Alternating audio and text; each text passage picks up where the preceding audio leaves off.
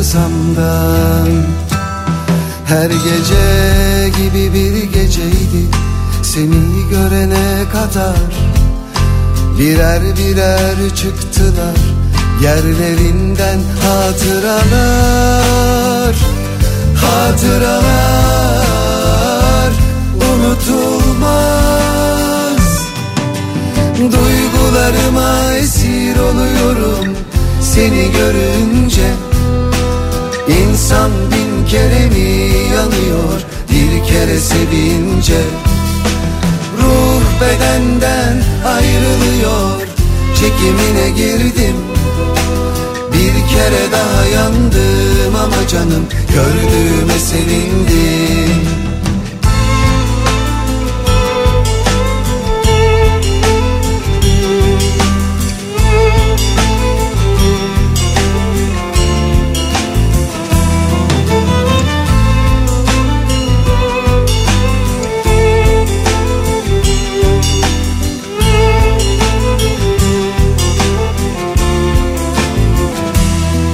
Her gece gibi bir geceydi. Seni görene kadar Birer birer çıktılar. Yerlerinden hatıralar Hatıralar unutulmaz.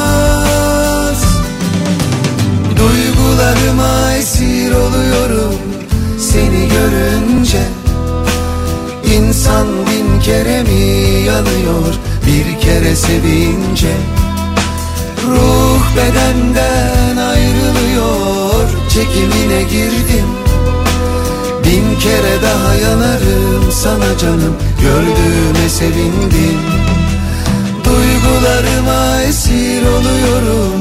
Seni görünce İnsan bin kere mi yanıyor? Bir kere sevince bedenden ayrılıyor. Çekimine girdim. Bir kere daha yandım ama canım gördüğüme sevindim Gördüğüme sevindim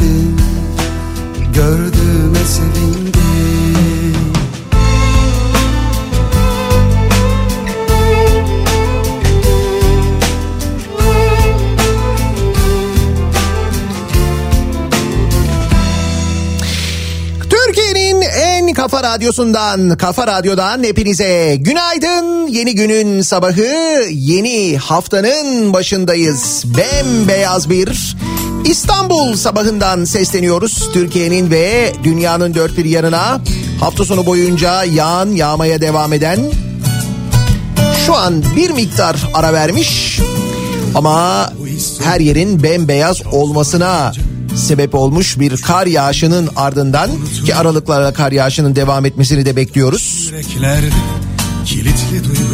Bir İstanbul'dan sesleniyoruz. Ankara'dan gelen bilgiler var. Ankara'da da kar yağışının başladığı ki önümüzdeki e, saatler boyunca da epey devam edecek kuvvetli bir şekilde çok da soğuk bir hava var.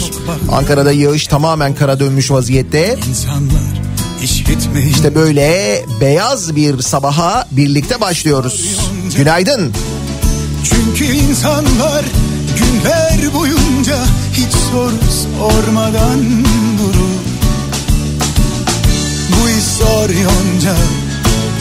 Çünkü insanlar günler boyunca hiç soru sormadan durur. Bu iş zor, çok zor yonca Çünkü sevmeyi bilmeyince Bahar gelir fark edilmez olur insanlar görmeyince. Bu iş zor çok zor yonca Çünkü bizden duymayınca Birinin eli herkesin cebinde. İnsanlar umursamayınca Bu iş zor yonca çünkü insanlar yıllar boyunca hiç soru sormadan durur. Bu iş zor yonca. Çünkü insanlar Yıllar boyunca hiç soru sormadan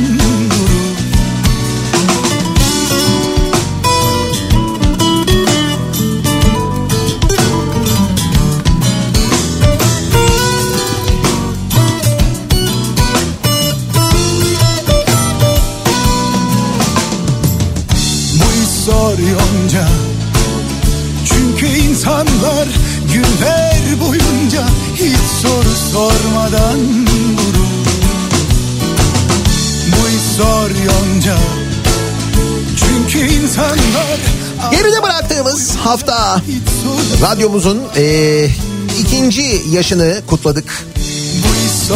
Cumartesi günü Dünya Radyo Günü'ydü aynı zamanda.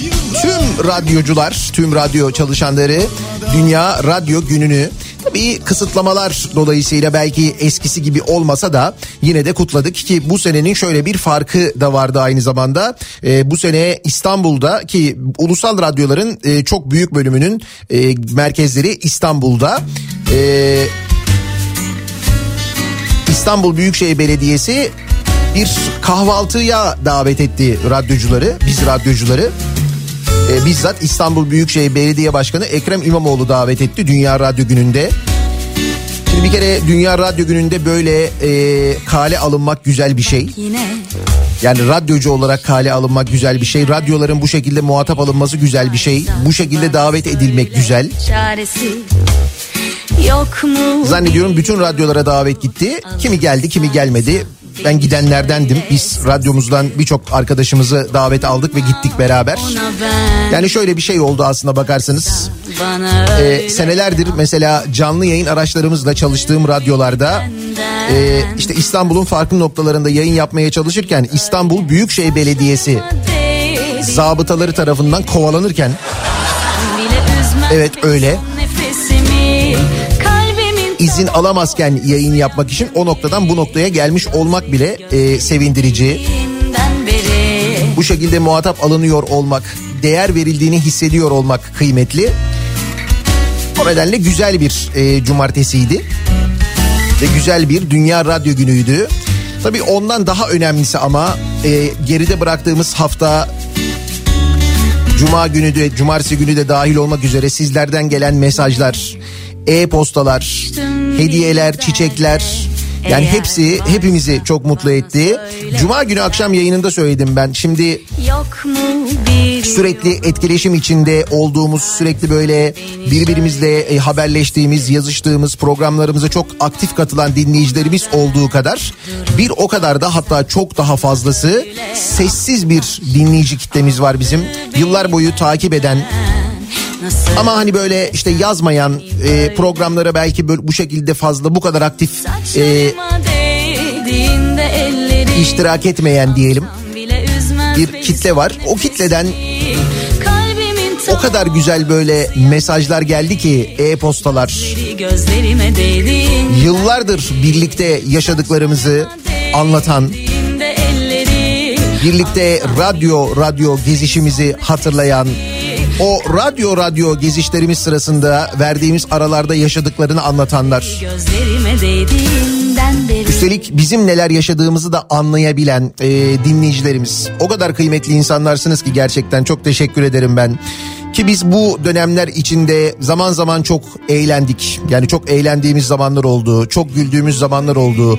Çok kızdığımız, çok üzüldüğümüz zamanlar oldu. İsyan ettiğimiz zamanlar, protesto ettiğimiz zamanlar oldu. Ve bu yıllar içinde öğrendik ki biz bu ülkede, bu memlekette yaşayan insanlar olarak ne zaman işler kötüye gitmeye başlasa, ne zaman bir konu üzerine gücü elinde tutanlara zarar verecek bir konu üzerine insanlar yoğunlaşmaya başlasa o zaman ülkede ülkenin gündemini değiştirecek. Ve sadece gündemi değiştirecek değil insanları gerçekten çok üzecek hadiseler oluyor yaşanıyor. Bunu hep görüyoruz. Tekrar tekrar tekrar tekrar görüyoruz. sen benim görebildiğim kadarsın. Belki eksik belki fazla. Ama incecik bir kadınsın Giderken son bir defa sarılayım demiştin. O işler öyle olmaz bunu sen söylemiştin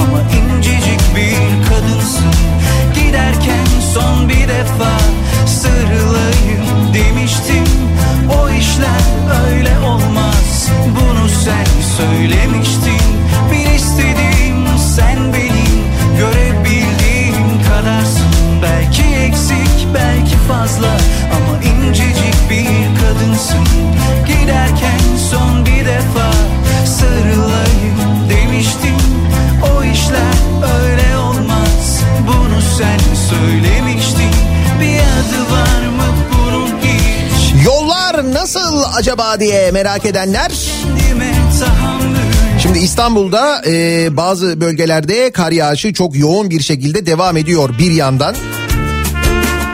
E, ana yollarda çok ciddi bir sıkıntı olmadığını söyleyebiliriz. Ana yollarda herhangi bir problem yok. Gelen mesajlar e, genel olarak o yönde. Ancak bizi Ankara'da dinleyenleri uyaralım. Ankara'da çünkü sabaha karşı başladı kar yağışı epey de etkili bir şekilde bazı bölgelerde devam ediyor. Hoş Ankaralılar bizden çok daha tecrübeliler. İstanbul kadar sıkıntı çekmezler biliyorum ama yine de Ankara'da dikkatli olmakta fayda var. İstanbul'da dediğim gibi hava soğuk, kimi yerlerde buzlanma durumu da söz konusu. Ara sokaklar, ara yollarda belki problemler olabilir ama ana yollar itibariyle genel bir sıkıntı yok. Bununla birlikte şimdi bugünden itibaren biliyorsunuz e, yeni eğitim öğretim dönemi yani ikinci dönem başlıyor. Sömestr tatili bitmiş oldu. Çocuklar yeniden e, okula başlıyorlar. Tabii daha ziyade yine online eğitim durumu. Ancak yüz yüze eğitimde başlayacaktı bazı sınıflarda bugün itibariyle. İşte o yüz yüze eğitim e, başlayamıyor kar yağışı sebebiyle İstanbul dahil 11 şehirde yüz yüze eğitime e, ara verildi bu kar yağışı yüzünden. İstanbul'da İstanbul Valiliğinin açıklaması 17 Şubat'a kadar yani 17 Şubat günü başlayacak yüz yüze eğitim.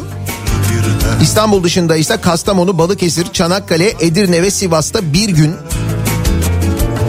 Düzce, Bolu, Kocaeli, Bursa ve Tekirdağ'da iki gün olmak üzere yüz yüze eğitime ara verildi. Yani daha henüz başlayamadan e, ara verilmiş oldu. Aşk olsun da düş olsun İster sonunda yaş olsun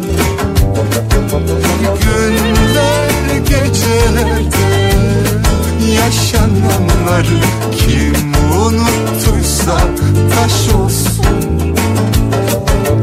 Günler gecelerde yaşananları kim unuttuysa taş olsun. Aşk olsun güzelim aşk olsun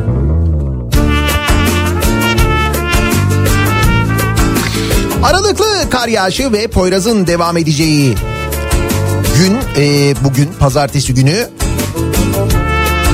canım o kadar da yağmadı denilebilir. İstanbul çünkü böyle enteresan bir coğrafya. Bazı yerde hiç kar olmayabiliyor. Bazı yerde bir anda acayip bir kar olabiliyor. Özellikle yükseklerde böyle bir farklılık var.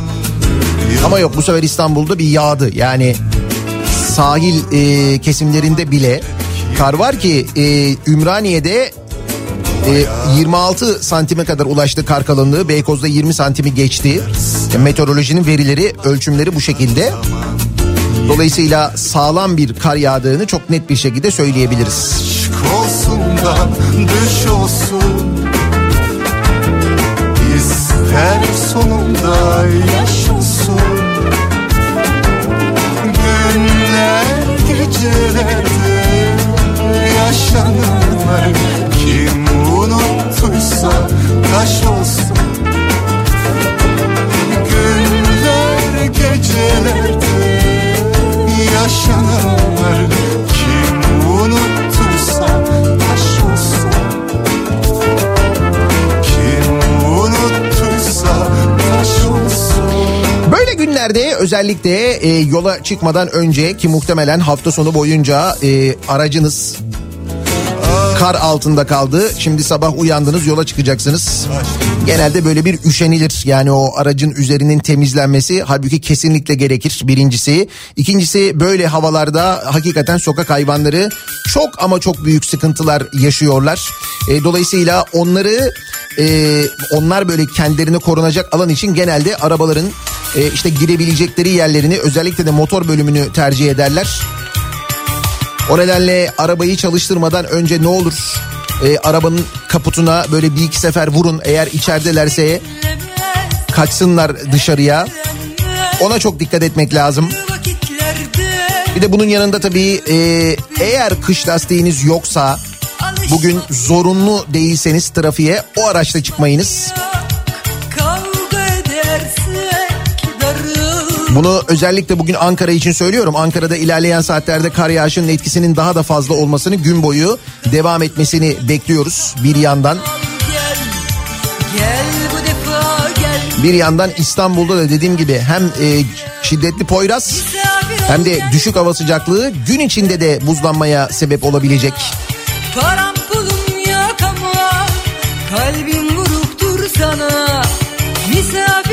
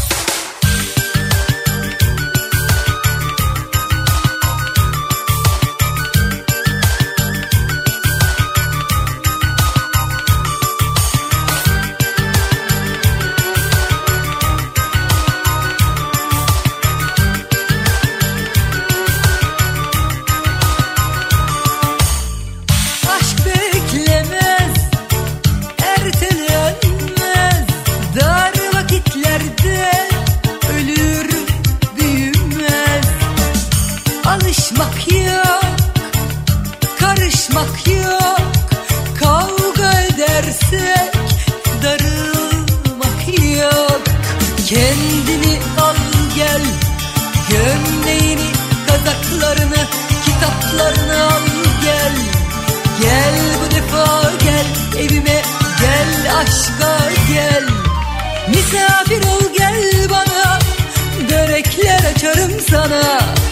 Param pulum yok ama kalbim vuruktur sana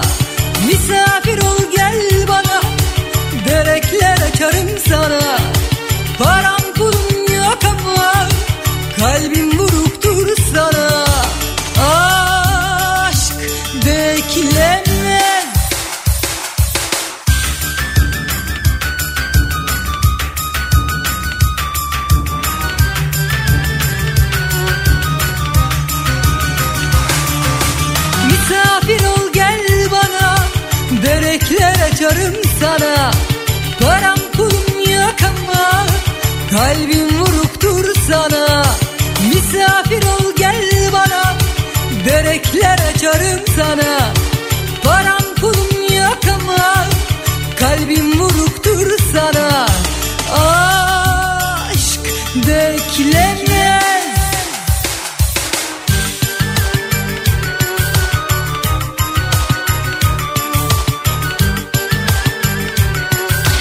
15 Şubat pazartesi gününün sabahı. Soğuk, bembeyaz bir sabaha uyanıyoruz. Henüz tabii hava aydınlanmadığı için çok net bir şekilde göremesek de. Peki nasıl bir sabah trafiğiyle işe gidiyoruz? Hemen dönelim trafiğin durumuna. Şöyle bir bakalım, göz atalım.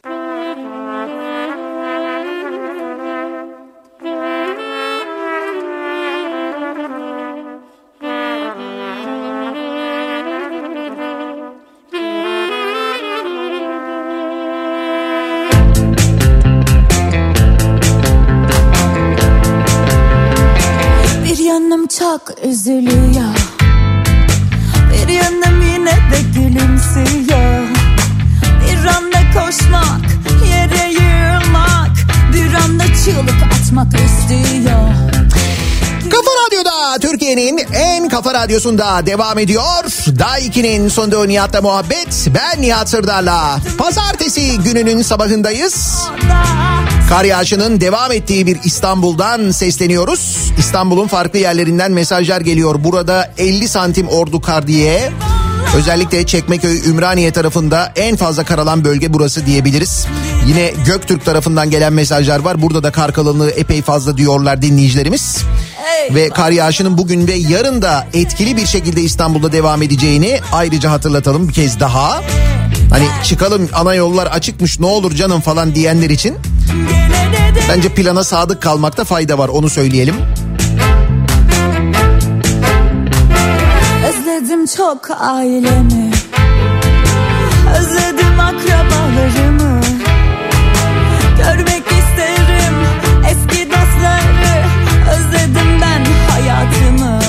Hastanedeki üfürükçü haberiyle başlayalım sevgili dinleyiciler. Eyvallah Devlet hastanesinde üfürükçü seansı. gidene Artık hastanede veriliyor mu hizmetler ya? Hani bazı hastanelerde e, şey olduğunu biliyoruz işte bu bardak çekme, hacamat falan gibi e, hizmetlerin tırnak içinde hizmetlerin verildiğini biliyoruz. Eyvallah İş demek ki o noktaya kadar gelmiş vaziyette. Gaziantep'in Şahinbey ilçesindeki Abdülkadir Yüksel Devlet Hastanesi'nde memurun sandalyede oturan bir kadının gözlerini eliyle kapattığı ve üfürükçülük yaptığı görüldü. Yani bunun görüntüsü var yani. Eyvallah dertle Müslüm isimli bir memur. Müslüm isimli bir memur. Ben bu sahneyi bir yerden hatırlıyorum ya. Eyvallah Filmde vardı değil mi o? Burada Müslüm diye bir hıyar varmış diye. Tamam evet doğru o sahne. Müslüm isimli memur hastanede sadece bir defa hayır için yaptığını iddia ederek ben peygamber soyundan geliyorum. Peygamber torunuyum ve hayır duası okurum. Bir personel arkadaşımız hayır duanı alabilir miyim dedi. Ben de reddetmedim ve kabul ederek hastanede dua okudum. Bunun hastane ortamında olması doğru değil tabii. Belki yüzlerce insan da müsaitseniz gelebilir miyim hastaneye dedi. Kabul etmedim evime çağırdım. Kesin. Yüzlerce insan talep etmiş onları kabul etmemiş. Bir kişiyi kabul etmiş. Ücret karşılığında yapılan dualar kabul olamaz. Ücret almıyorum demiş. Ve bunları ücretsiz yapıyormuş. Çocuğu olmayanların şifa için ço- çocuğu olmayanlara şifa için okunmuş iplik veriyorum diyen Müslüm isimli memur. Dua okunan kişi 90 gün boyunca okunmuş ipliği üzerinde taşır. Korkanlar üç harflerin musallat olduğu kişiler ben dua okuduktan sonra rahatladığını söylüyorlar demiş. Bunların hepsi hastanede oluyor bu arada. Devlet hastanesinde. Çocuğu olamayanlara, felç geçirenlere, yürüyemez durumda olanlara, cin çarpmışlara dua okuyorum ve koruma veriyorum.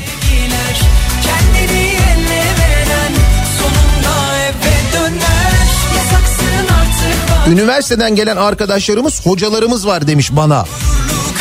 Ben iki hafta önce bu hastanede çalışmaya başladım. Üniversite hocaları hediyelerle beraber hastaneye hayırlı olsun ziyaretine geldiler demiş.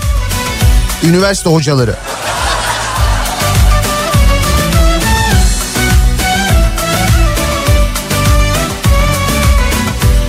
Neresi burası? Bir daha söyleyeyim. Gaziantep Şahinbey ilçesi Abdülkadir Yüksel Devlet Hastanesi. Sağlık sisteminde yeni bir çığır.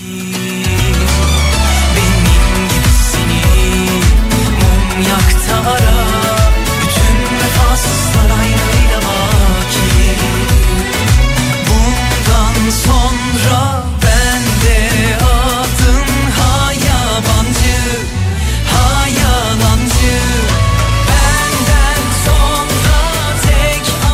emeklinin ailesinden bayram ikramiyesinin dörtte üçünü geri istediler haberi var. Hani zaman zaman gündeme geliyor ya SGK ile ilgili konuşuluyor. Hatta SGK değil SSK deniyor. Kılıçdaroğlu batırdı deniliyor. O SSK'dan şimdiki ismiyle SGK'dan bahsediyoruz. Bakınız SGK uygulaması emekli Ayşe Kasapoğlu Covid-19 tedavisi gördüğü hastanede 78 yaşında vefat etmiş. Kasapoğlu'nun ölümünden sonra SGK çocuklarına skandal bir yazı yazmış. Yazıda Ramazan bayramından önce her emekli gibi Kasapoğlu'na ödenen 1000 liralık ikramiyenin 750 lirası geri istenmiş. Sevgi Parayı ödeyen oğul Mustafa Kasapoğlu herhalde annemin yaşadığı kısmı 250 lira sayıp kalan 750'yi istiyorlar. Sanırım annemin hak etmeden aldığını düşünüyorlar demiş. Mustafa Kasapoğlu annesinin ikramiyeyi çektikten bir ay sonra öldüğünü belirterek devlet emeklisine ettiği masrafı ister mi diye sormuş. İster mi devlet? Şimdi mesela verdiği bu parayı geri ister mi? İstemiş işte. Peki neden geri ister devlet bu parayı? Çünkü o parayı ödeyeceği başka yerler var devletin değil mi? Bakınız e, mesela neresi var? Hemen söyleyeyim. Ulaştırma Bakanlığı'nın Arifiye Karasu Demiryolu projesi dudak uçuklattı diye bir haber. İki yılda 360 milyon liraya bitirilmek üzere ihale eden demiryolu için maza kılan 8 yılda 825 milyon lira ödenmiş. Yani bu iş ihale edilmiş. O ihale de muhtemelen öyle e, ele güne duyurup olmamıştır. Gel bakalım deyip pazarlık usulü ihale olmuştur. Sen Ve anlaşılmış. Denilmiş ki firma demiş ki 2 yılda biz burayı bitiririz. 360 milyon lira maliyete bitiririz. Böyle bitmiş. Peki sonra ne olmuş? 8 yıl sürmüş. ne yazık 825 milyon lira ödemiş devlet. Ve 8 yılda 825 milyon lira ödendikten sonra sadece %23'ü tamamlanmış. sayende gördüm Şöyle bir hesap var belki böyle daha kolay anlaşılır.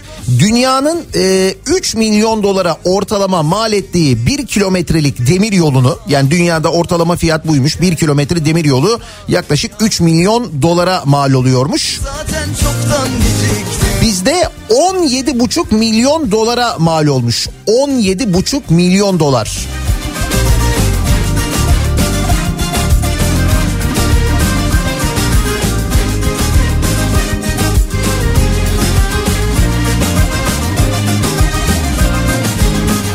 Nasıl? Güzel değil mi? İşte e, oradan geri alınan para yani ölen emeklinin ailesinden geri istenen bayram ikramiyesi dörtte üçünü geri istemişler. şey Anneniz öldü demişler bayram ikramiyesini çekmiş siz onun demişler dörtte üçünü geri verin bize. Ve almışlar bunu SGK'dan. İşte o para alınıyor ne oluyor? O para alınıyor buraya harcanıyor mesela. Seten bitti dedim ya olmuyor İnan ki senle ben fırtına öncesi sessizlik Görmüyor musun sen kendini ne sanıyorsun Ya da mesela nereye ödeniyor o paralar? E, o paralar garantili projelere ödeniyor değil mi? Köprüler, otoyollar. Hafta sonu sokağa çıkma yasakları olduğu halde biz o hafta sonları içinde o hafta sonları içinde geçmeyen araçlar ki çok daha az geç, geçiyor. Hani yasakta çıkabilenler ancak geçebiliyorlar. Onların sayısı iyice azalıyor. Biz ona rağmen yani mücbir sebep ortada varken salgın gibi bir sebep buna rağmen biz ödemeye devam ediyoruz. gelme karşıma Yine aynı şekilde e, mesela e, enerji satın alma garantisiyle hidroelektrik santraller yapılıyor biliyorsunuz. Tabii canım o hidroelektrik santralleri devlet e, işte birilerine yaptırıyor. O yapanlar hayrına mı yapıyorlar sizce? Oradan ürettikleri elektrikle ilgili bir garanti ücret devletten almayacak olsalar sizce yaparlar mı? Tabii ki o hidroelektrik santraller yapılıyor. Devlet diyor ki sen bunu yap. Ben diyor senede şu kadar enerjiyi senden alır bu kadar parayı da garanti öderim diyor. Güzel sistem değil mi bu? Devlet diyor ki çünkü geçen gün Ulaştırma Bakanı söyledi. E, tabii ki diyor devlet diyor eğer diyor bu garantiyi vermezse diyor o zaman diyor o şirket gidip onun diyor kredisini alamaz diyor. Krediyi alamayacağı için diyor biz bu garantiyi veriyoruz diyor. Ne güzel iş ya. Nasıl oluyor? Ya bö- böyle bir ticaret sistemi var mı? Var ama işte bak bizde de böyle gayet normale binmiş vaziyette. İşte o hidroelektrik santrallerden bir tanesiyle ilgili çok enteresan bir haber var. Hafta sonu Cumhurbaşkanı Rize'ye gidiyor partisinin il kongresi için. Bu arada evet kongreler yapılmaya devam ediyor. O kalabalıklar toplanmaya devam ediyor. Neyse o ayrı konu. İşte memleketi Rize'ye gidiyor Cumhurbaşkanı. Orada HES yüzünden yani hidroelektrik santral yüzünden kuruyan dereleri görmemesi için suyun şirket tarafından bırakıldığı iddia ediliyor. Yani o hidroelektrik santrallerin evet yapana çok büyük bir faydası var. Ancak bulunduğu bölgeye çok büyük bir zararı da var aynı zamanda. Rize Güneysu'da yapılan hidroelektrik santralinin deneme üretimine başlamasıyla birlikte bir aydır su bırakılmayan Gürgen Deresi'ne sürpriz bir şekilde yeniden su verilmesi şaşkınlık yaratmış. Yöre halkının aylardır yürüttüğü mücadeleye rağmen derelere su vermeyen HES şirketinin bir anda suyu bırakmasının arka planında HES oyunu olduğu ileri sürülmüş. HES'lere iptal davası açan Handüzü Yaylası Koruma Derneği Başkanı Ceyhun Kalender, şirketin Cumhurbaşkanı Erdoğan'ın Rize'ye yaptığı ziyaret sebebiyle suyu bıraktığını, yaparım bugüne kadar yanlış bilgilendirilen Cumhurbaşkanına sanki su her zaman akıyormuş gibi bir görüntü verilmek istendiğini söylemiş. HES'in iptal davasının 17 Şubat'ta görüşüleceğini söyleyen kalender, HES'lerin iptal edilmemesi halinde bölgede çay dahil birçok bitki üretiminin tehlikeye gireceğini de söylemiş. Yine seni sordu Biz ayrıldık Bu kadar olabilir mi gerçekten ya? Yani Cumhurbaşkanını bu şekilde kandırmak istiyor olabilirler mi hakikaten de? Yok canım oradaki dereye hiç zarar vermiyor efendim. Oraya biz bir HES yaptırıyoruz ama merak etmeyin falan deyip Cumhurbaşkanı geldiğinde suyu bırakıp o olmadığında suyu kesip olabilir mi gerçekten de yani? Abi, yörede yaşayanlar böyle olduğunu söylüyorlar iddia ediyorlar işte. Arıyorum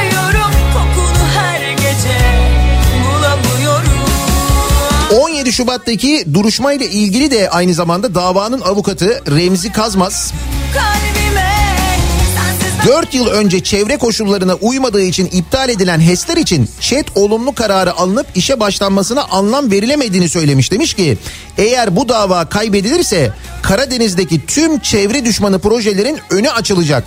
HES'ler yüzünden kuruyan dereler çevreyi artık nemlendiremeyecek. Nem olmayan yerde çay yetişmez. Rize hem en kritik içme suyunu hem de çayını kaybedecek demiş.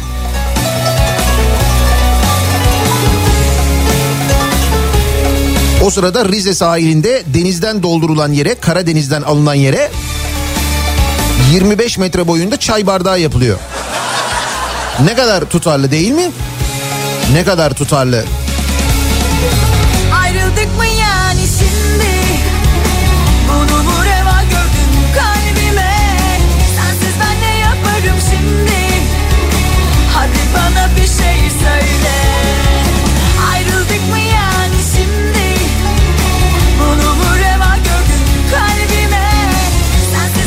Neyse paraların nereye harcandığı ile ilgili konuşuyorduk. 5 millet bahçesi için bu yıl kamu kaynaklarından 73 milyon lira harcanacakmış sevgili dinleyiciler. Millet bahçeleri için 2021 yılında 3 AKP'li belediye 14.4 milyon, TOKİ ise 58.6 milyon lirayı gözden çıkarmış. Böyle paralar harcanıyor millet bahçelerine.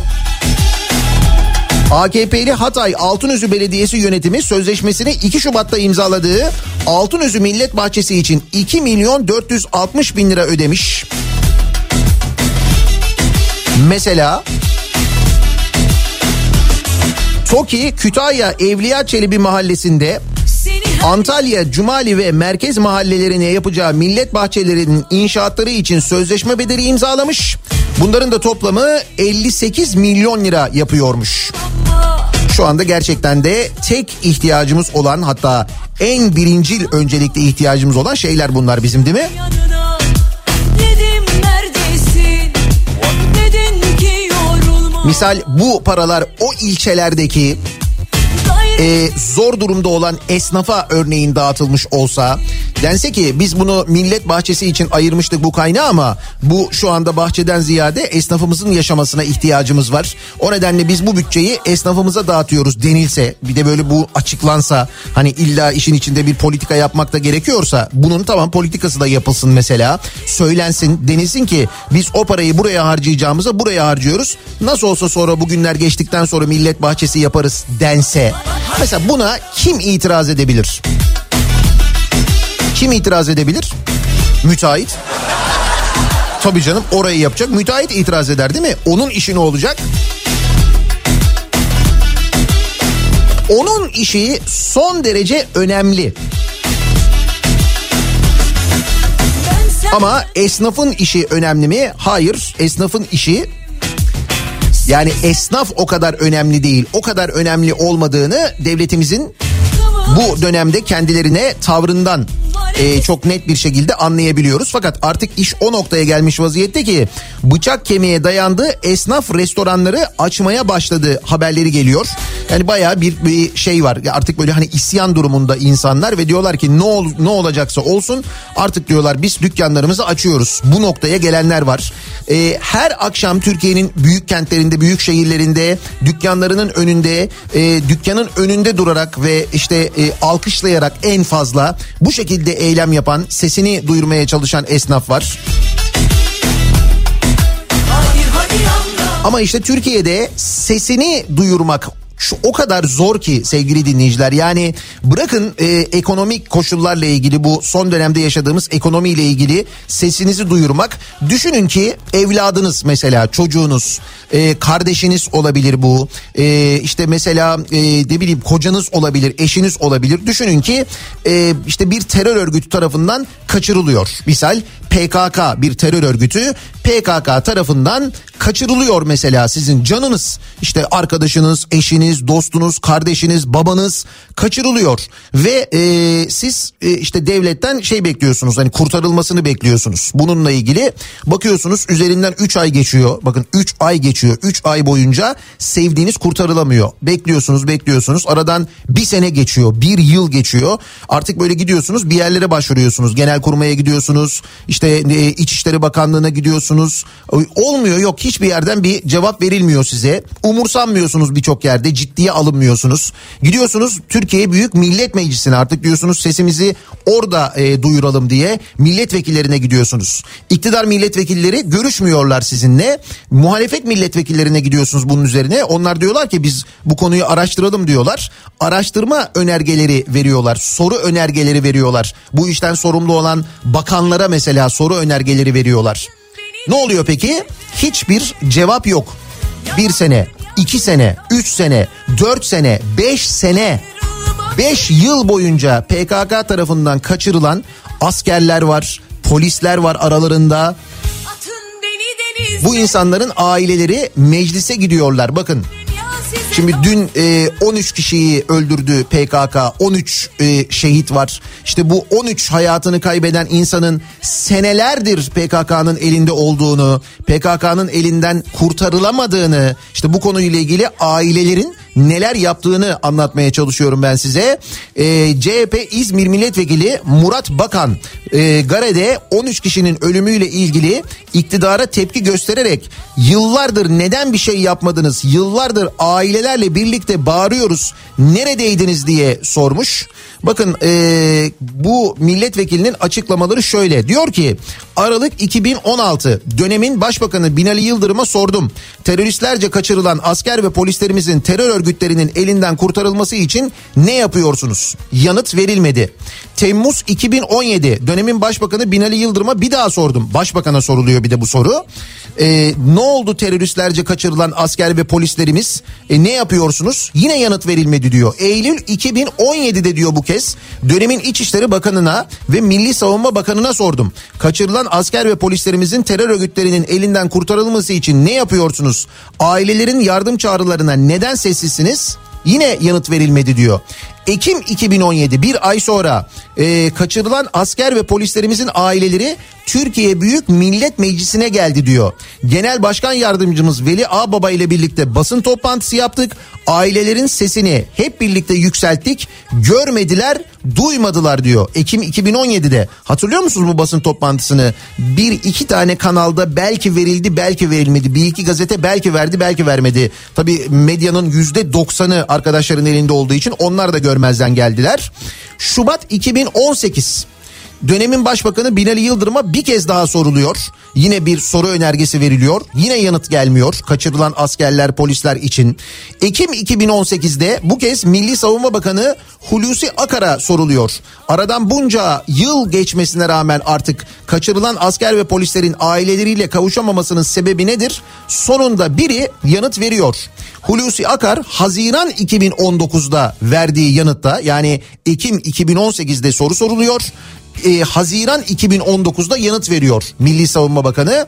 Terör örgütleriyle mücadeleye yönelik keşif, gözetleme ve operasyonel faaliyetler azim ve kararlılıkla devam etmektedir diyor.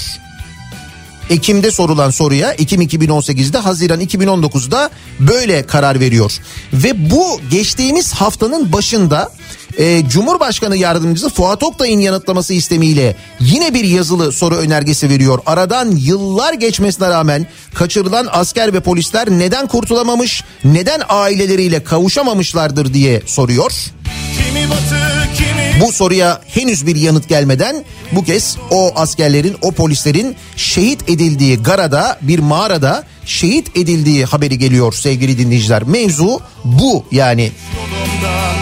Diyorum ya bazı sorulara yanıtlar verilirken bazı sorulara asla yanıt verilmiyor diye.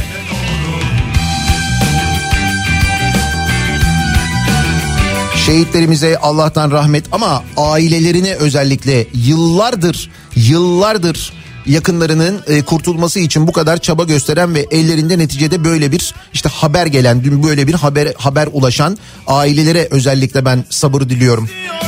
Geç desem de geçen miyim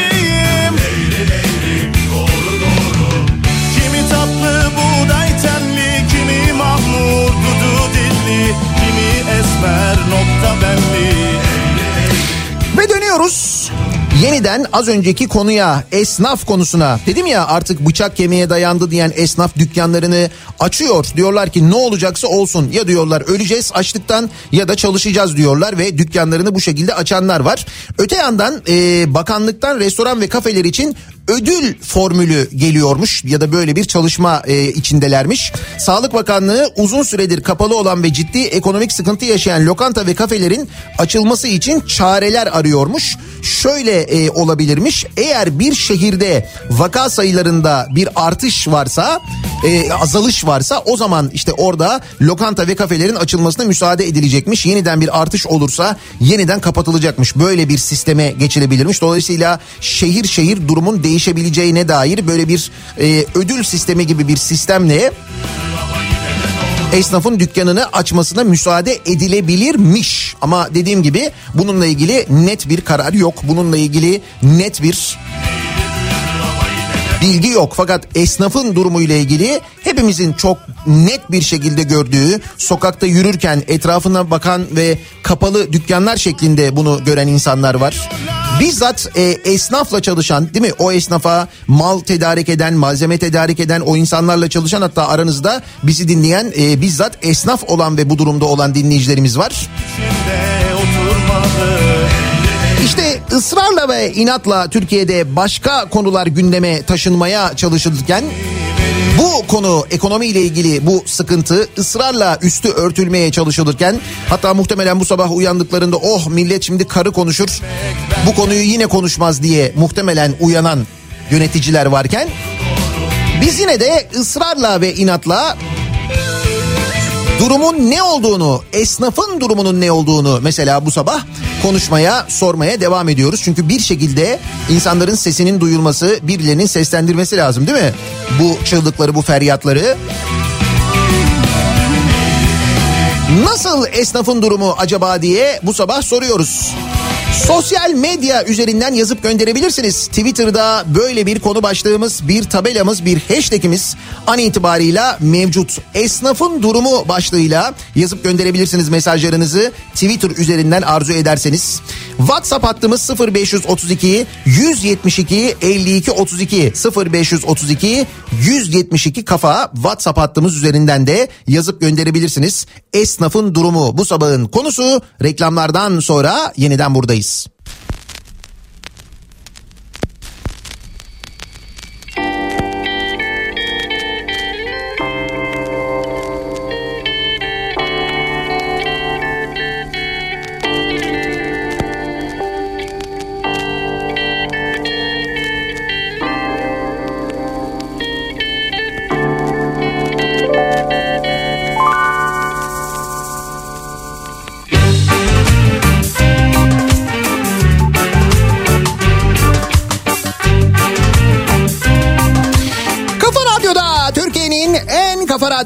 devam ediyor.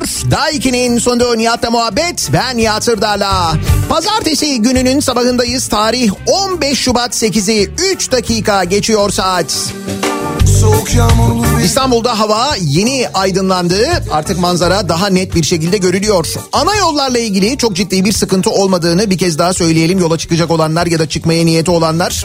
Ancak ara yollardan çıkmak özellikle yüksek e, kesimlerde Epey ciddi bir kar almış vaziyette İstanbul. Ümraniye, Çekmeköy tarafında 40-50 santime yakın kar olduğu yönünde bilgiler, fotoğraflar geliyor. Meteorolojik veriler yaklaşık böyle 26-30 santim aralığında bir kar kalınlığı olduğunu söylüyorlar.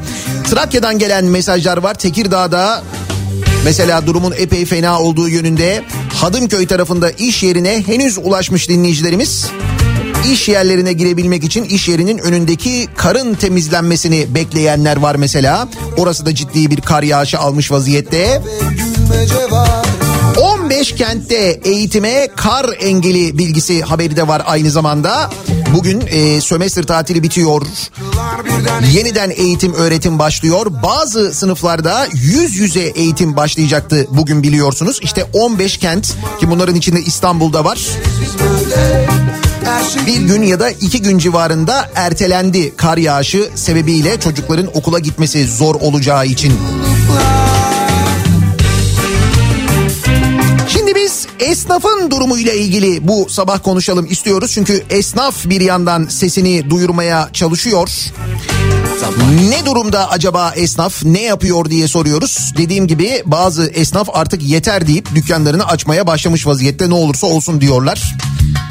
Ceza dedim mesela geçen öyle bir arkadaşla Sultanahmet'te işte bu toplantı için gittiğimizde cumartesi günü baktım öyle açık olan bir yer vardı. Orayla e, konuştum sordum. Ne olacak diyorum mesela ceza yeseniz. Ne yapalım yiyelim cezayı. Ödemeyiz.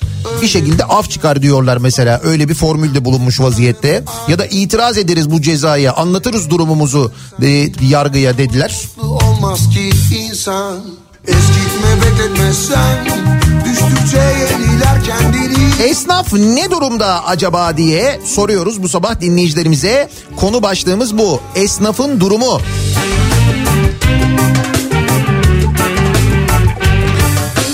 Mesela servisçi esnafı aylardır işsiz. Destek yok, kredi verdiler, yapılandırmak için ekstra faiz istiyor bankalar. Piyasada araç fazlası var diye firmalar yarı fiyat veriyor. Yapılandırma yaptı devlet borçlarımızı ödemek için araç satalım diyoruz ama arabayı alan yok. Alan da yarı fiyatı teklif ediyor. Aya gidenler yerdeki esnaf ne yapıyor diye düşünmüyor demiş mesela. Mehmet göndermiş bir servisçi kendisi servis esnafı. Mesela servisçilerin durumu böyle yani neresinden tutsanız hiçbir şekilde bir çıkış yolu yok. O kadar fena bir durum.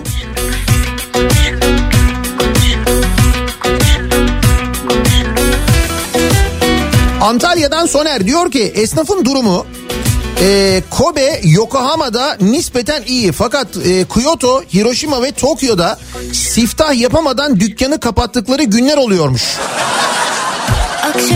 Ve medyaya da çok tepkililermiş. Seslerini sadece Anadolu Ajansı'nın duymasından dolayı bize sempatiyle bakıyorlarmış. Evet Japon esnafının durumunu Anadolu Ajansı sayesinde biz geçen hafta Hep beraber öğrenmiştik. Hatta Japon halkı da sağ olsun Anadolu Ajansı sayesinde öğrenmişti. Japon esnafın neler çektiğini, ne kadar zor durumda olduğunu. Buradan bir kez daha Anadolu Ajansı'na e, teşekkür ediyoruz. Ben de senden bahsettim anlatırken fark ettim. Ben özellikle Zeytinburnu ve civarındaki esnafın işte Zeytinburnu, Seyit Nizam, Cevizli Bağ o taraflardaki esnafın da Aşkından hemen e, kendilerinin bulunduğu yerde bulunan Anadolu Ajansı e, İstanbul Müdürlüğü'ne de bir teşekkür ziyaretinde bulunacağına eminim. Japon esnafının sesini e, olduğunuz için, Japon esnafının sesini duyurduğunuz için diye. Öyle ya Cevizli Bağ esnafının bir sıkıntısı yok çünkü yani. Uzaklara dalıp dalıp senin olurum Sus olur pus olur Bir seni konuşurum Bir seni konuşurum Bir seni konuşurum Hep seni konuşurum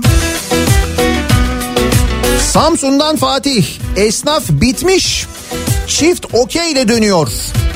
Ama zamanı geldi mi o okey birilerinin kafasına kafasına vuracaklar bence diyor. Esnaf aynı zamanda tepkili de bu umursamazlığa. Seni aşkını Sözlerim Bak herkes Japon esnafına karşı bir acayip duygusallık içinde. Bizimkiler değil de Japon esnafının durumunu gördükçe içim parçalanıyor diyor mesela Yaşar. Senle başlar biterim Ben senden ibaretim Aşkından esaretim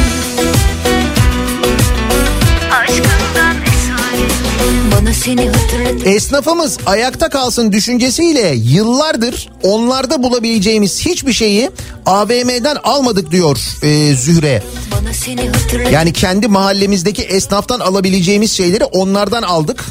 Ama ona rağmen başaramadık. Bakkalımız dahil tek tek kapandılar diyor. Konuşurum seni konuşurum Hep seni konuşurum konuşurum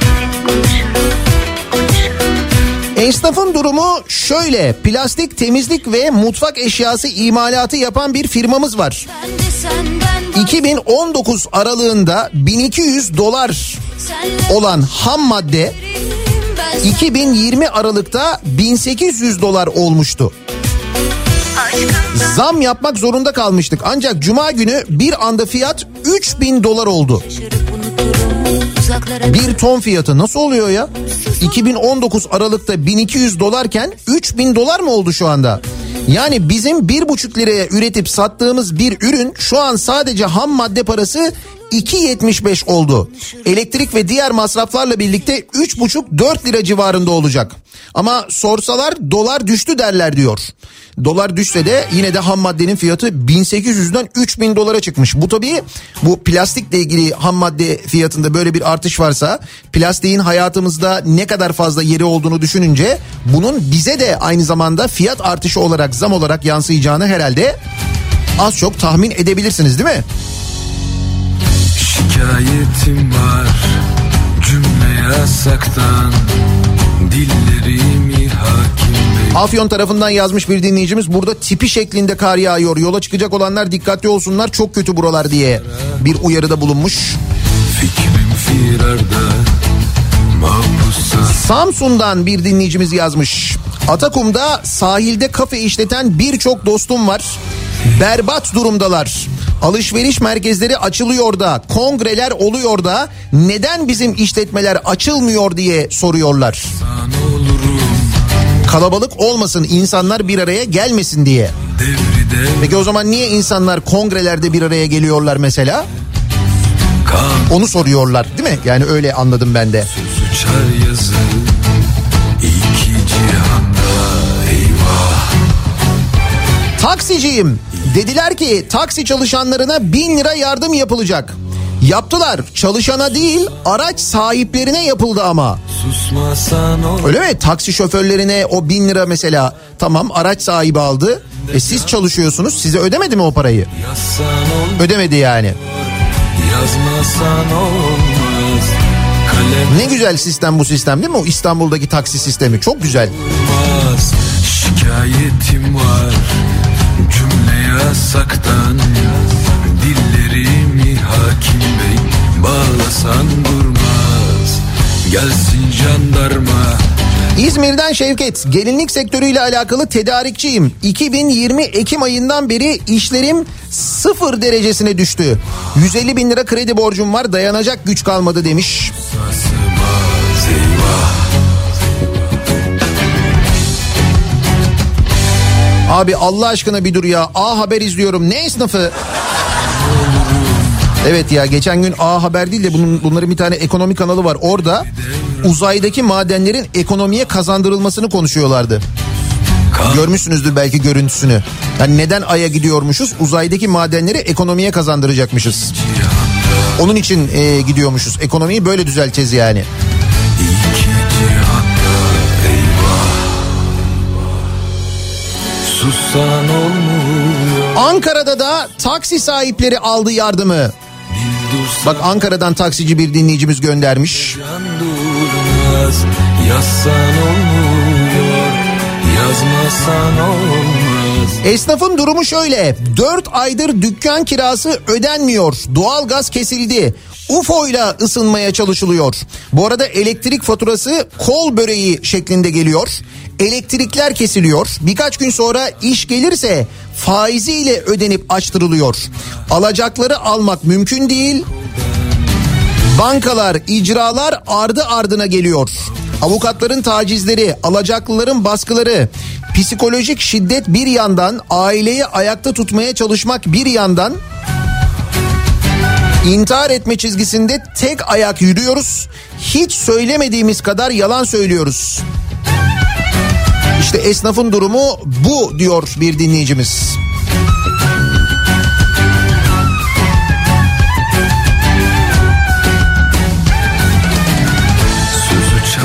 Uçar Bedaş'ta çalışıyorum. Kesme servisinde. Esnafın kapalı dükkanlarının elektriğini kestiriyorlar. Tek faturadan elektrik kesme yaptırıyorlar. Kim düşünüyor esnafı diye sormuş bak. Ee, elektrik firmasında çalışan bir dinleyicimiz gönderiyor. Bir fatura ödenmeyince esnafın elektriğini kesiyoruz diyor.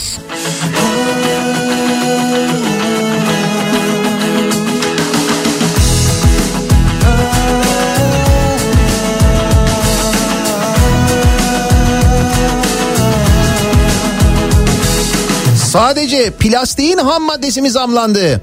Maskenin içine konduğu kutunun kartonunun ton fiyatı 975 dolardan 1200 dolara çıktı. Son 45 günde diyor bir dinleyicimiz. Denizi düşmüş kalbim Kartonun ton fiyatı, ambalajları düşünün, kullandığımız ambalajları düşünün. O ambalajların içine konulduğu ürünleri düşünün. Onlara gelecek zammı düşünün. 45 günde 975 dolardan 1200 dolara çıkmış. bir el ver yardım et Ama dolar düştü. medet Vallahi billahi Vallahi billahi Elektronik sektöründe çalışıyorum. Bilgisayar hoparlörleri ve araç hoparlörlerini hoparlörlerine yüzde 72 vergi geldi. 2020 yılı içerisinde parça parça olarak sonra ama dışarıda kullandığımız müzik kutuları, bluetooth'lu müzik kutularına hiçbir vergi yansımadı. Onlarda da hoparlör var. Şimdi daha acısına hazır olun. Bir buçuk ay önce bir konteyner mal Çin'den ithalatı yapılırken 1800 dolar ödeniyordu. Şimdi 11.800 dolar oldu. Bu konteyner ücreti mi? Yani konteynere ödenen ücret mi? hayat bitince Bu elmanın yarısı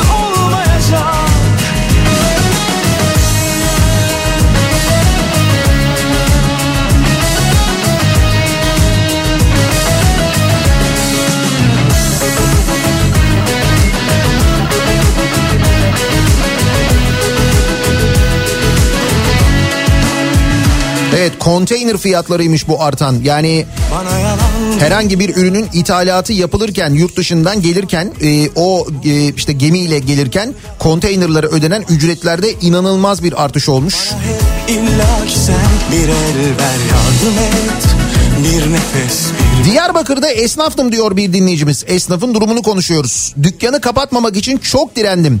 Esnaf destek kredisi çektim. Taksitleri ödeyemedim. Vergi ve prim borçları birikti. Kapatmak zorunda kaldım iş yerini. Şimdi kalan vergi ve prim borçlarını nasıl ödeyeceğimi düşünüyorum.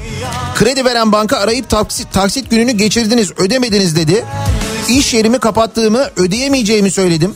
Geçmiş olsun ama ödemeniz gerek diyerek kapattı. Neyse ki sonra ertelendi. Taksitler artık o zaman düşünürüz diyor. Dinleyicimiz mesela buyurun. Yorgun seyyahım sen Güzel siyah Hani şu beşli şey grubu var ya. Hadi biz bunlara müteahhit diyelim mesela. Bunları esnaftan sayacak mıyız? Hayır bilelim ona göre yorumumuzu yapalım diyor İzmir'den Fikret. Onlar da esnaftan sayılır mı? Herhalde sayılıyor ki onlara yapılan ödemelerde hiçbir erteleme, hiçbir gecikme olmuyor. Öyle ya şimdi mesela köprü geçiş ücreti ödüyoruz, garanti ücret ödüyoruz onlara ya da işte tünel geçiş ücreti ödüyoruz ya da otoyol geçiş ücreti ödüyoruz. Fakat trafiğe çıkan araç sayısında çok ciddi bir e, azalış var. Hafta sonları yasaklar var, gece yasaklar var. Dolayısıyla ne olursa olsun hani her şey normal olsa bile oradan geçen araçların sayısında belirgin bir azalma olduğu belli. Kaldı ki her şey normal değil. Mücbir bir sebep var ortada, salgın var. O zaman neden biz bu adamlara ödediğimiz parayı ertelemiyoruz ya da bir bölümünü e, mesela öde, ödemiyoruz. Ay sorarlarsa deriz ki yani mücbir sebep var. Onlar der ki efendim işte bankalara ödememiz var. Bankalara kredi ödememiz var. Biz onların alacağı krediyi de çok önemsiyoruz çünkü biliyorsunuz. O da bankaya söylesin, bankaya anlatsın desin ki mücbir sebep var. Nasıl esnafınkini erteliyorlar? Onların da kredi borcunu ertelesinler o zaman. Ki ben bence onlar erteletmişlerdir de ayrıca söyleyeyim. Bu mücbir sebebi kullanarak kesin erteletmişlerdir bence. Ama devletimiz onlara yapılan ödemeleri ertelemiyor asla. Oraya ödenecek o para işte milyarlarca liradan bahsediyoruz. Esnafa destek olarak dağıtılsa bu dönem değil mi? Aklımda hep yine görmek, yine öpmek. Nihat Bey Samsun'daki kasadan çıkanları İzmir'den Kadir demek ki programın başını dinlememişsiniz. Bugün itibariyle programımızın başındaki tanıtım bölümünü e, o jingle bölümünü yeniledik. Bundan sonra her sabah duyacaksınız o listeyi.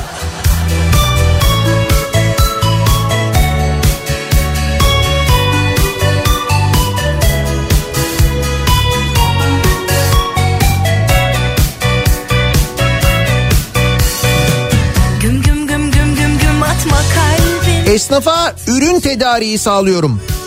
Yaklaşık bir yıldır arayıp ödeme isteyemiyorum. Kapalılar çünkü iş yapamayan esnaftan neyi isteyeceğim? Ama benim için de bıçak kemiğe dayanmış durumda. Ne yapacağımı kara kara düşünüyorum diyor. Esnafa ürün tedariği yapan esnaflar var. kapımdan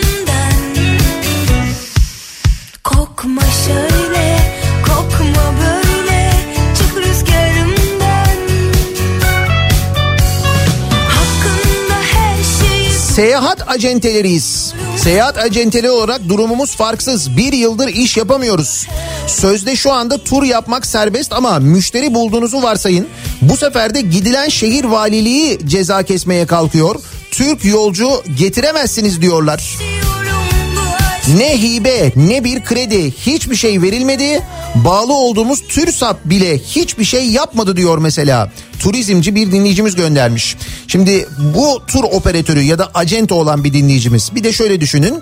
Bu acentalar diyelim tur düzenliyorlar. O gittikleri şehirde misal götürdükleri turu e, işte o havaalanından alan, e, otele götüren ya da o şehrin tarihi turistik yerlerine götüren mesela otobüsçü esnafı var. Turizm otobüsü işletenler var. Onların durumunu biliyor musunuz? Düşünün ki Türkiye'nin en fazla e, turist alan özellikle yabancı turist alan şehri İstanbul. İstanbul'a gelen yabancı turistleri gezdiren o otobüsler mesela. O otobüsleri kullanan insanlar, onları işletenler ne durumda, ne yapıyorlar biliyor musunuz? Hiç dikkatinizi çekti mi mesela Yeni Kapı'daki o kongre merkezi, o dolgu alanındaki yüzlerce hatta binlerce e, otobüsü hiç gördünüz mü? Dikkat ettiniz mi? İşte o otobüsler normal koşullarda vızır vızır çalışan turistleri alıp bir yerlerden bir yerlere götüren onları gezdiren otobüslerdi. Şimdi hepsi orada yatıyorlar aylardır yatıyorlar. Ve çalıştıkları gün başına yövmiye ile e, para kazanan o otobüsleri kullanan şoförlerin cebine aylardır kuruş para girmiyor. Bir destek bir yardım hayır öyle bir şey de yok. Yine görmek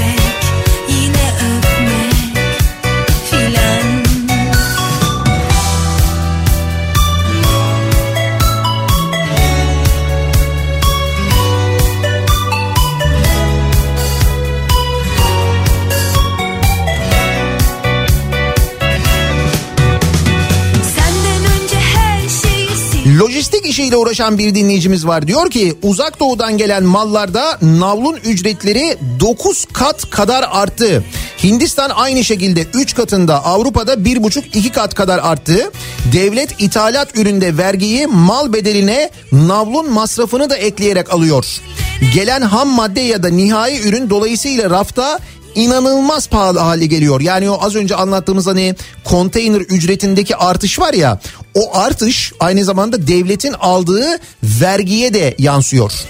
Devlet o e, konteyner ücretini de ürünün bedeline e, dahil edip öyle vergi alıyormuş yani. İthalat ihracat dengesi bozulduğu için de yurt dışına ihraç edeceğimiz mallar için boş konteyner bulamıyoruz. Lojistik kısmında inanılmaz bir kaos var şu anda. Yani kriz zincirleme büyüyor demiş dinleyicimiz.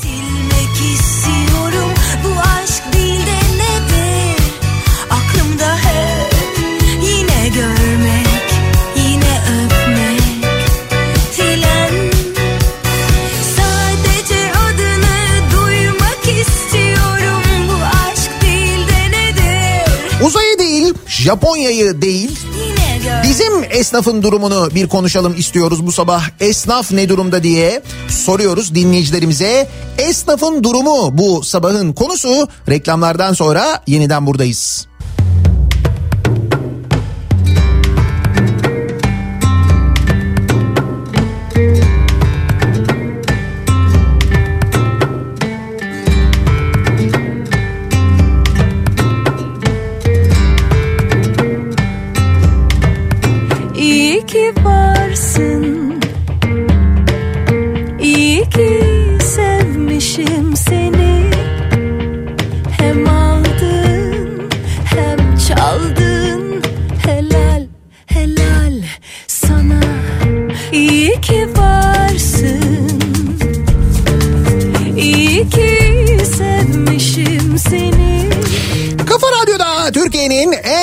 Radyosunda devam ediyor. 15 Şubat pazartesi gününün sabahında Daiki'nin sonunda Nihat'la muhabbet. Ben Nihat Sırdar'la. Kar yağışı devam ediyor İstanbul'da. Aralıklarla etkili bir şekilde devam ediyor hem de bayağı yoğun yağıyor. Esnafın durumu ile ilgili konuşuyoruz. Israrla konuşulmamaya çalışan hatta mümkünse konuşturulmamaya çalışan esnafın durumunun ne olduğunu soruyoruz. Ben yazdım kadere hüznü perişanı Sonu gelmez yine de biter Bir tek esnaf mı o esnafa mal getiren toptancı ne olacak? Alacaklarımızı tahsil edemiyoruz diyor mesela bir dinleyicimiz. Bu az önceki konteyner fiyatlarının yüksekliği ile ilgili de şöyle bir bilgi geldi. Konteyner fiyatlarının artışlarının nedenlerinden bir tanesi de Çin'in ihracat yapıp ithalat yapmamasından kaynaklı. Dolayısıyla Çin'den dünyaya gönderilen ürünleri taşıyan konteynerlar boş dönmek zorundalar. Bu da fiyatları artırıyor. Konteyner içindeki ürünlerin de fiyatları bu sebeple %10 ila %20 arasında artıyor. Çin de bu arada ihracat fazlası vermeye devam ediyor. Cari fazla. Ercan bilgilendirmiş. Yurt dışına çıkıp ülkeye geri dönen tırın şoförü 15 gün karantinaya giriyor. Firma ya aracı 15 gün yatırıyor ya da bir şoför daha tutuyor. Yurt dışı lojistik sektörü bayağı sıkıntılı. Gözümüz düşen dolarla birlikte ucuzlamayan yakıtta. Niye inmiyor bunun fiyatı diye soruyor mesela Mehmet. Çöle bile razı şimdi Yanlış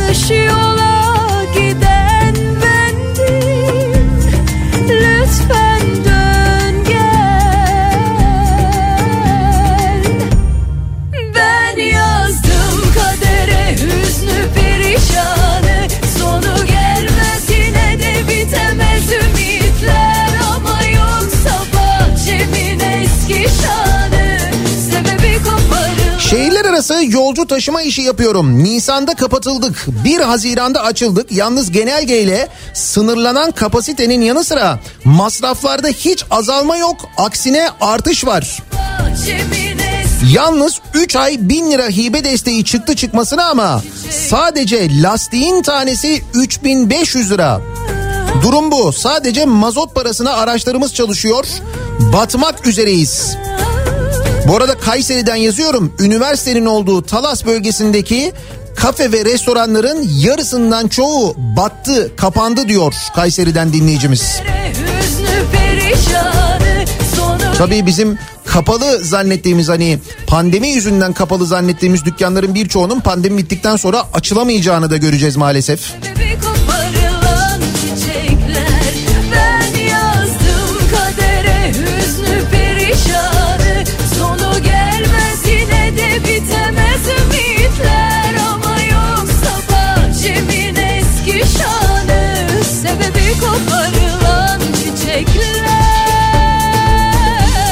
Bugün de inşallah icra gelmez, tahliye gelmez diye dua ediyoruz. Bugün de icra gelmedi şükür diye konuşuyoruz e, diyor dinleyicimiz.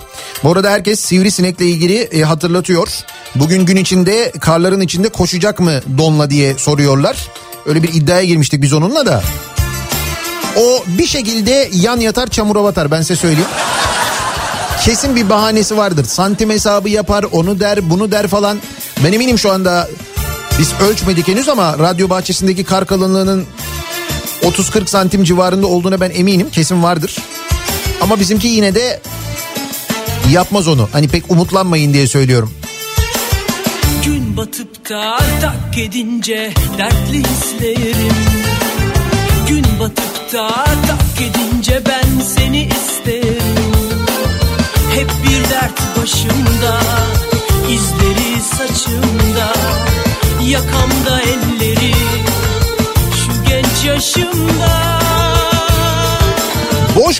konteyner kira bedeli 1500 dolardan 9000 dolara çıktı. Bütün sektörleri buna benzer direkt etkiliyor. Medikalciyim bizde de öyle oldu diyor Antalya'dan Halil göndermiş.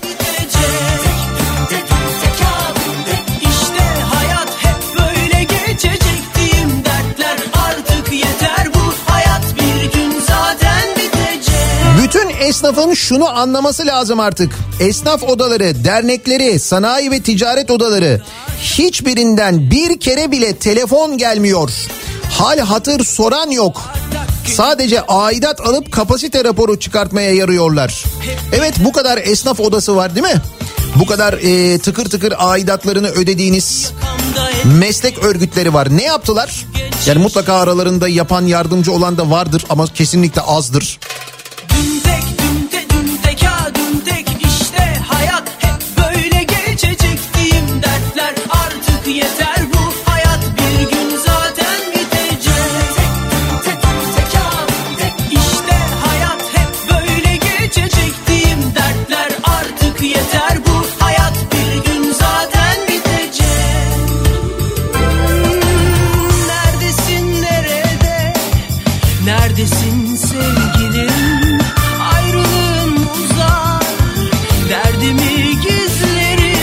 Servisçiyim halimiz belli. Restoranlar ve kafelerde çalışan insanlar işsiz, dükkanlar kapalı. Ama şehirler arası yollarda bulunan tesisler açık. Hatta onu da geçtim insanlar yemek, çay, kahve içiyorlar. Burada oturuyorlar. Orada hastalık bulaşmıyor mu diye sormuş bir dinleyicimiz. Doğru. Ee, otoyollardaki tesisler açık. Yalnız bu tesislere girerken tıpkı alışveriş merkezlerindeki gibi e, HES kodu soruluyor. HES kodunuzu verdikten sonra giriyorsunuz. Yani ben İstanbul'dan Ankara'ya giderken e, o tesislerden bir tanesine girdim. Yani işte girişte HES kodu uygulaması vardı. İçeride insanların birbirine yakın oturmaması için önlemler de alınmıştı. İşte esnaf da bunu söylüyor zaten. Aynı önlemleri biz de alabiliriz diyorlar. Biz de HES koduyla müşterilerimizi kabul edebiliriz diyorlar.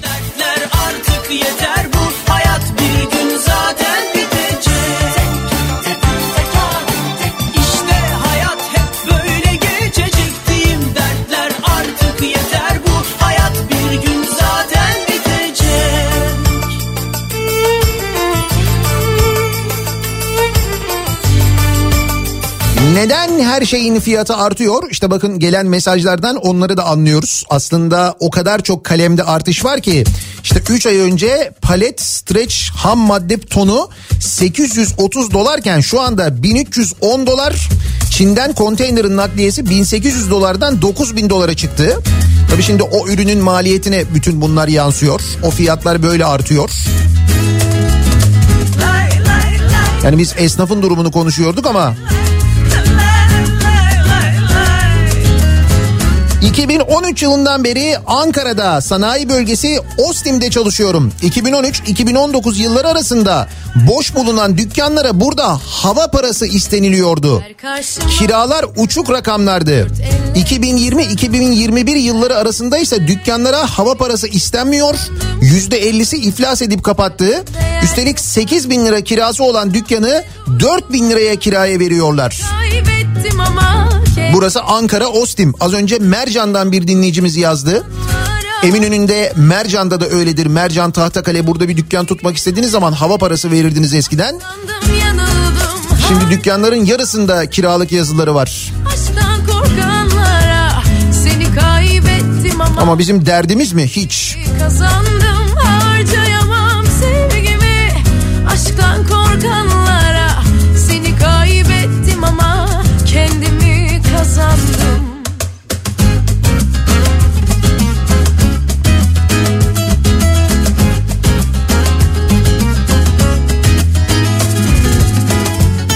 Ama Nihat Bey sanki dolarla maaş alıyorsunuz. Ne o bunun ham maddesine dolarla zam geldi, şununkine zam geldi. Size ne dolardan canım diyen de var. Tabii canım. Hiç.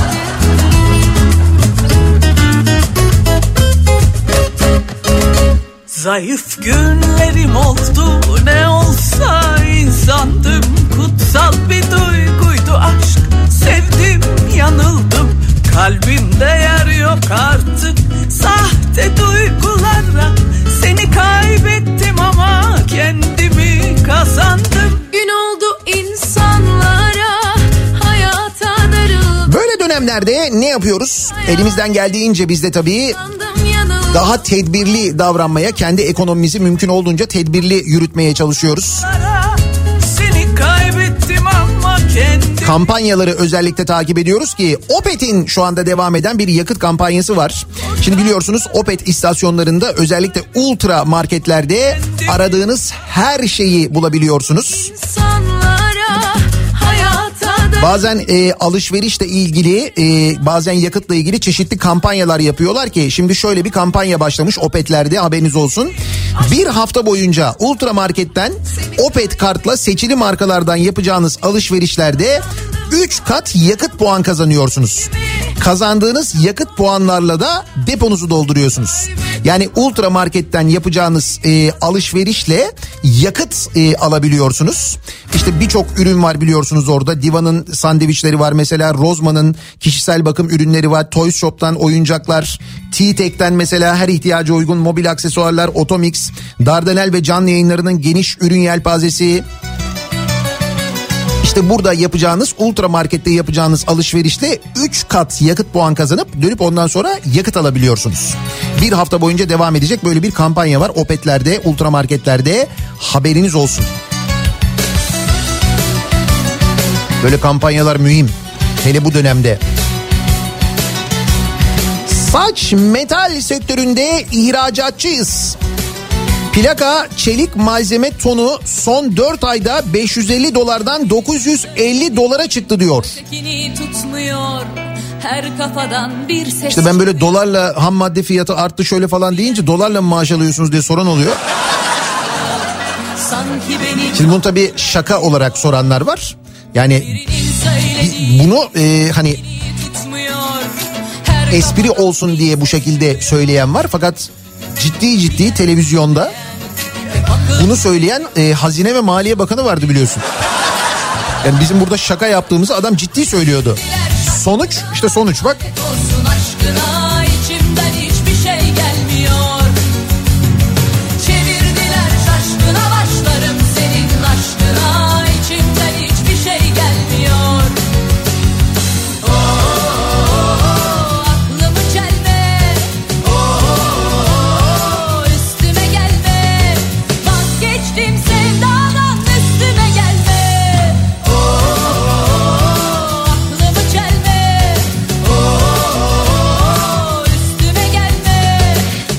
Kapı üreticisiyim diyor dinleyicimiz. Kasım sonu 84 liraya aldığımız kilit 124 lira oldu. Kasım sonu tonajı 820 dolara aldığım çelik saç şu anda 1160 dolar. Yani işin özeti sürekli artarak devam eden sabit gider var ve sürekli azalarak devam eden sabit gelir var. Nasıl e, geçinilecek? Nasıl ayakta tutulacak bu işletmeler? İşte böyle dönemlerde senin yıllardır tıkır tıkır vergi ödediğin devletin bir dakika ben bunun için varım zaten diyerek sana koşulsuz ve karşılıksız destek vermesi lazım.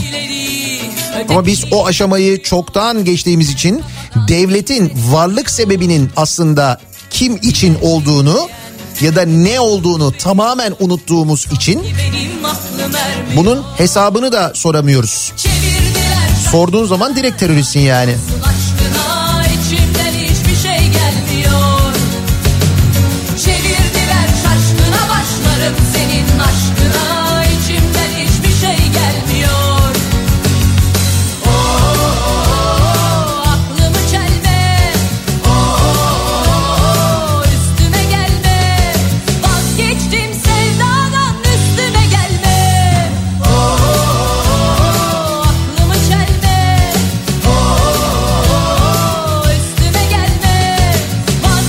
Sizin durduğunuz tesiste HES kodu sorulmuş ama benim durduğum hiçbir tesiste HES kodu falan sorulmadı diyor tır şoförü bir dinleyicimiz göndermiş.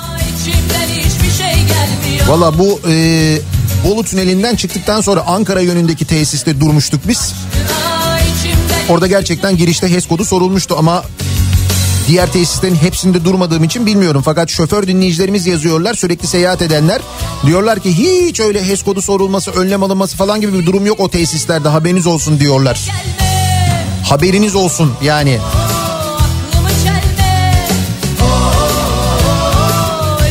gelme üstüme Bir ara verelim. Reklamların ardından yeniden buradayız. Her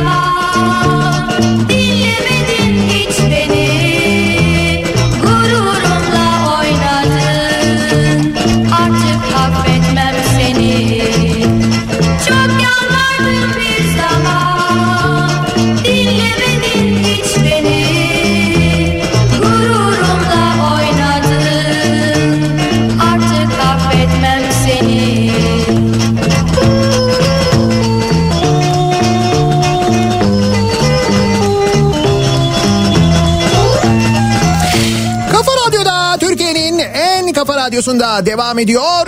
Daha 2'nin sonunda Nihat'la muhabbet. Ben Nihat Sırdar'la. Pazartesi gününün sabahındayız. Tarih 15 Şubat. İstanbul'da kar yağışı zaman zaman etkili olmak üzere devam ediyor. Ana yollarda çok ciddi bir sıkıntı yok. Şimdi şehirler arası yollardan dinleyicilerimizden gelen fotoğraflar, mesajlar var. İstanbul-İzmir yolundan gelen e, fotoğraflar var mesela. İstanbul-İzmir otobanında Balıkesir-Bursa arası diye bir görüntü gelmiş. Tek şerit e, açık yani tek şerit açık görünüyor. O yol biliyorsunuz 3 şerit zaman zaman 4 şerit hatta. Kalan bütün şeritler kapalı sadece tek şeritten ulaşım sağlanıyor. Keza Kuzey Marmara otoyolunun birçok noktasında da benzer bir durum söz konusu. Zaman Dikkatli olmakta fayda var. Birazdan Kripto Odası başlayacak. Güçlü Mete Türkiye'nin ve dünyanın gündemini son gelişmeleri sizlere aktaracak. Bu akşam 18 haberlerinden sonra eve dönüş yolunda yeniden bu mikrofondayım ben. Tekrar görüşünceye dek hoşçakalın.